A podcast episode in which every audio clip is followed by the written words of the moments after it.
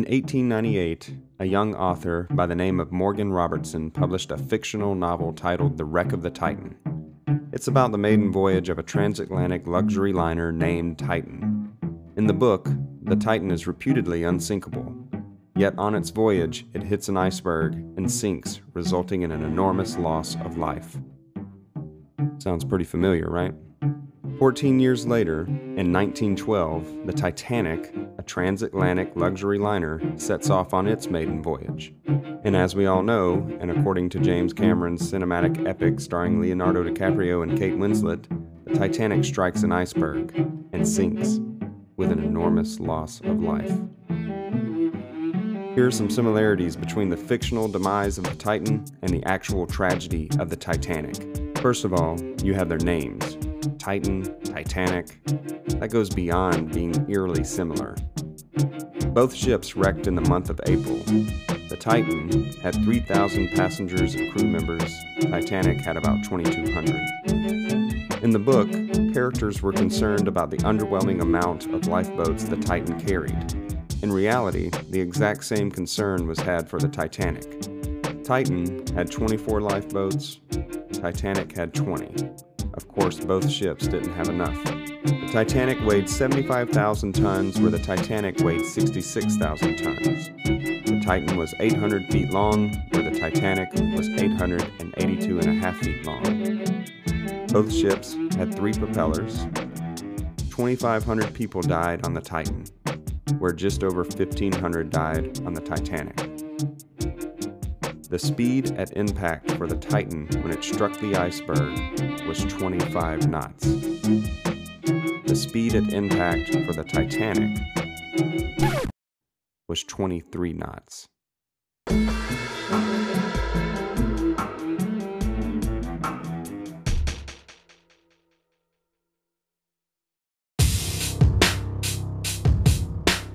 So what are the chances that this young author would write a fictional story so similar to the actual catastrophe of the Titanic 14 years before the Titanic sank? Did he happen to catch a glimpse of the future somehow? Did he dream it? Maybe he possessed some kind of parasensory, a clairvoyance. Regardless of how he came up with the story, anyone can admit that the similarities between the fictional Titan and the actual Titanic are quite eerie. This is just one of the few stories I'll be sharing with you on today's episode. These stories involve some of my favorite topics: time slips, premonitions, and prophecies. So settle in, get comfortable, and tune your frequency to the strange, because this is Parasensory.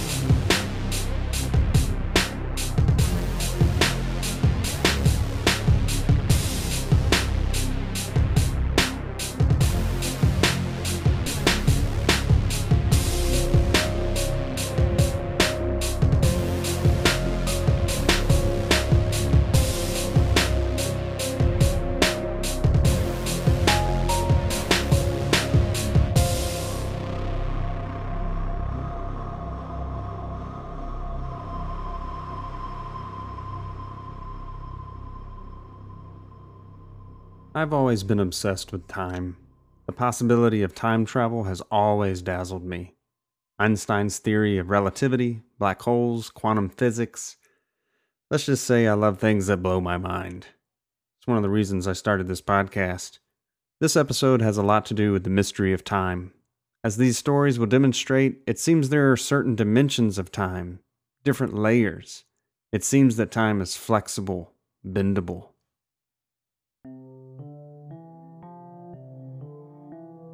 That time has many dimensions is a concept often advanced to account for prophecy. The concept that there are unfamiliar dimensions of time is most easily approached by way of those dimensions with which we are already familiar. If a point is moved through space, it marks a line with one dimension of length. From this point, we can infer that a body of 3 dimensions is the cross section of length and breadth. And if a plane is moved in space, if duration is one aspect of time, what might the others be?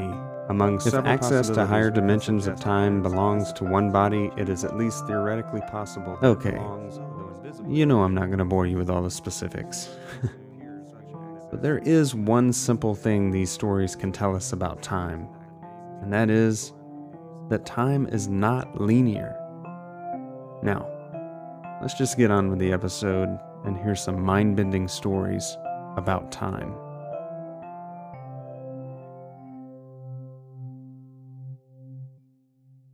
So this first story I want to share is actually a pretty common one. It involves a time slip, and if you're anything like me and you have an overwhelming fascination with this topic and you've researched stories about it, then odds are you've probably heard this one. Don't worry, I've got more stories for you. This one's quite short, and I only share it here with you because it just never ceases to bewilder me each time I hear it.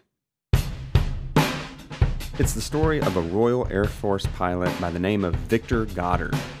The year is 1934, and Victor is lost somewhere over Scotland. He was caught in a big storm, and he needed to find a landmark to get his bearings straight. He knew that he had to be near an old abandoned airfield named Drem, so he flew below the clouds of the storm to see if he could spot it, and sure enough, Victor's internal compass was right on the money. He could see the old abandoned airfield just ahead. Later on, Victor noted in his personal journal that when he was about a quarter mile away from Drem, something very strange and extraordinary happened. He says, "It turns out the abandoned airfield was actually not abandoned at all. It was swarming with activity. Mechanics were working in blue overalls, there were planes, yellow planes parked everywhere, and everything was bright and shimmery in the sunlight. Victor flew over the busy airfield at an altitude of no more than 50 feet. And he was surprised that not one person looked up at him as he flew over. Victor then flew back up into the clouds and back to his military base where he was stationed. Since he found Drem Airfield, he was no longer lost and was confident about his direction. Once Victor was back at the base, he told his colleagues about how he had gotten lost and used Drem as a landmark to catch his bearings. He mentioned to them that Drem was back open, it was swarming with activity, there were mechanics and crews working, planes, those yellow planes were everywhere. His colleagues laughed and kind of showed a little bit of concern for Victor. "That place has been in ruin for years," they'd say. "No one's working at Drem these days, Vic." "But I saw it. I know what I saw." Victor stood by his story. Eventually, Victor's story was shrugged off and Victor didn't mention it much afterwards. It's recorded that, in fact, Drem Airfield was not in use and remained abandoned at this time. I want to note once again that this incident took place in 1934. So let's fast forward to 1938, 4 years later. At this time, the threat of war was growing daily in Europe, and as a result, Drem Airfield was reopened. It was used as an Air Force flying school. Mechanics were hired to service the planes, and they uniformly wore blue overalls. The color of the British training planes changed that year from silver to, you guessed it, yellow.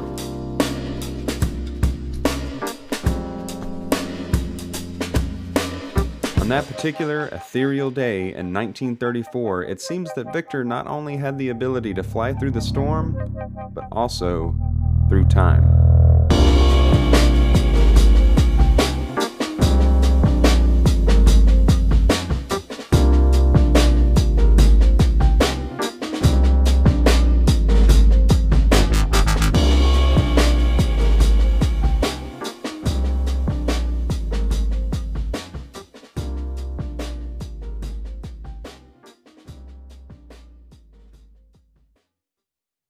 All right, I've got another time slip story for you, and this time, two men, they find themselves in the midst of an air raid bombing, and they are running for their lives. The year is 1932, and Bernard Hutton, a reporter, and Joachim Brandt, a photojournalist, were sent to cover a story at the Hamburg shipyards in Germany.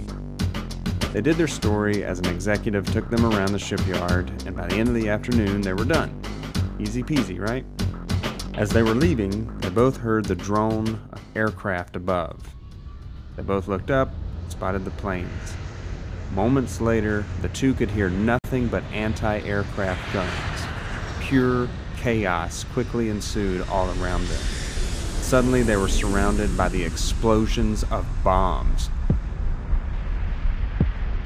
Before long, the shipyard was an inferno, blazing and burning to the ground.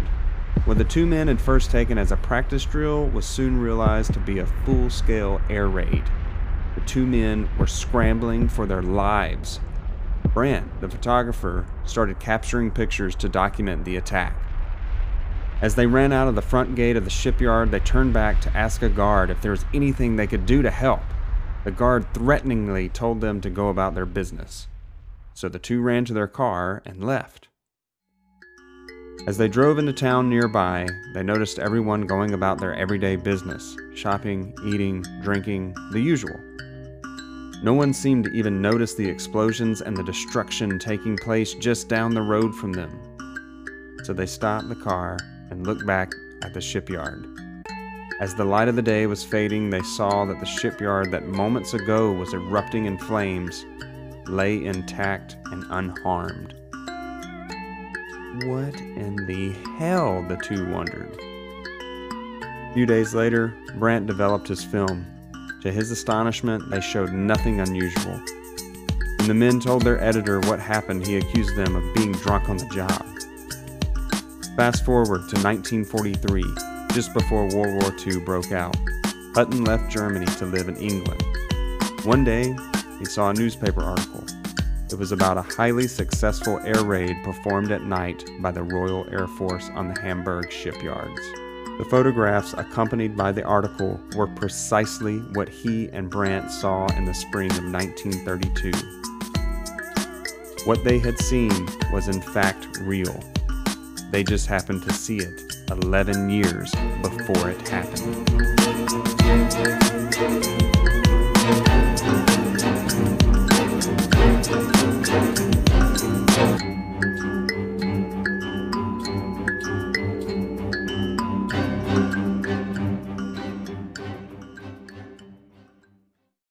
This next story involves a premonition, a glimpse into the future, perhaps by way of a dream.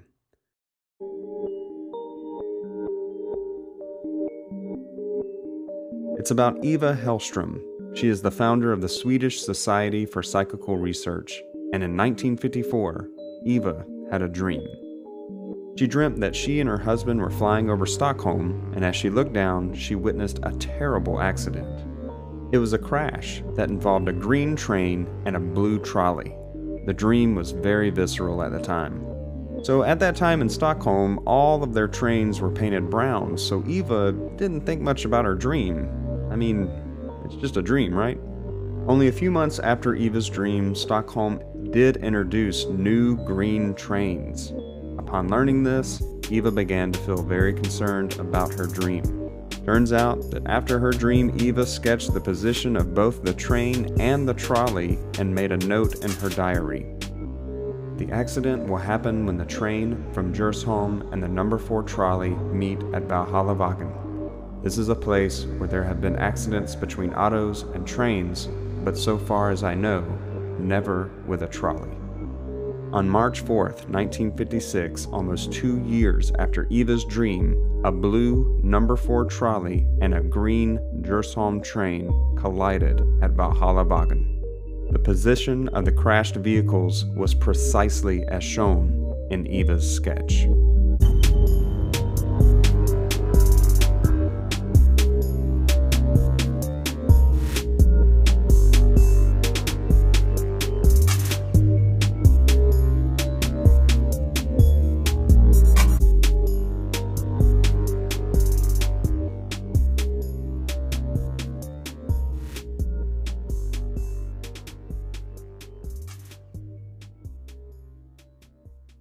So this will probably be the last story I share with you on today's episode.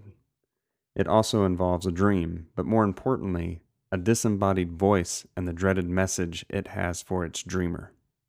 Jaime Castell was a Spanish hotel executive.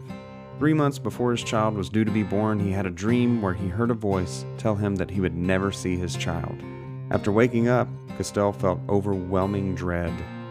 Why would I have such a terrible dream, he asked himself. Castell was convinced that he would soon die, so he decided to take out a life insurance policy for more than $100,000, which is equal to 7 million pesetas. It was made payable only in the event of his death and with no other benefits.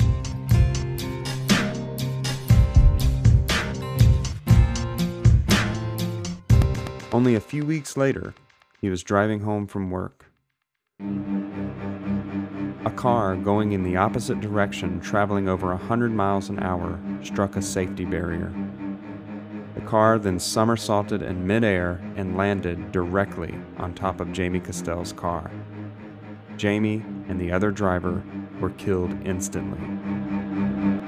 The insurance company paid Mrs. Castell almost immediately.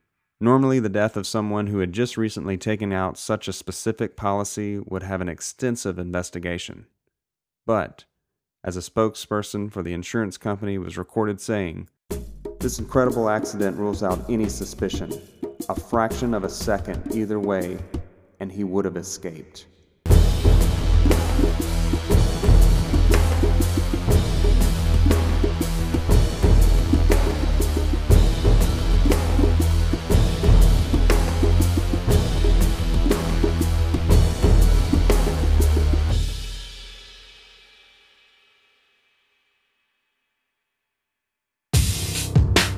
So, what the hell, right? What does this all mean? How are these things possible? Are these people crazy? How did Morgan Robertson come that close to writing a story so similar to the sinking of the Titanic? What did Victor see that day when he flew over Drem? Did he just make it up? How did Eva just so happen to have that dream? Why did Jaime decide that because he heard a voice in a dream, he really was going to die? How in the hell did the two guys from the newspaper find themselves in the middle of an air raid that wasn't even happening at the time they were witnessing it? This stuff does not make sense. It is well beyond our known understanding of time, which is why this is such a perfect subject for this show. The more mysterious, the more strange, the more it deserves to be here on Parasensory. Guys, thank you so much for tuning in. This episode has been a lot of fun. Reach out to me. I want to know what you think. I want to know what you think about the podcast. I want to hear your stories. I want to feature you and your stories on this podcast, damn it. So reach out. You can email me at parasensorypodcast@gmail.com. Subscribe if you haven't already subscribed. Guys, until next time, stay strange and remember, there's more to this world than what we see.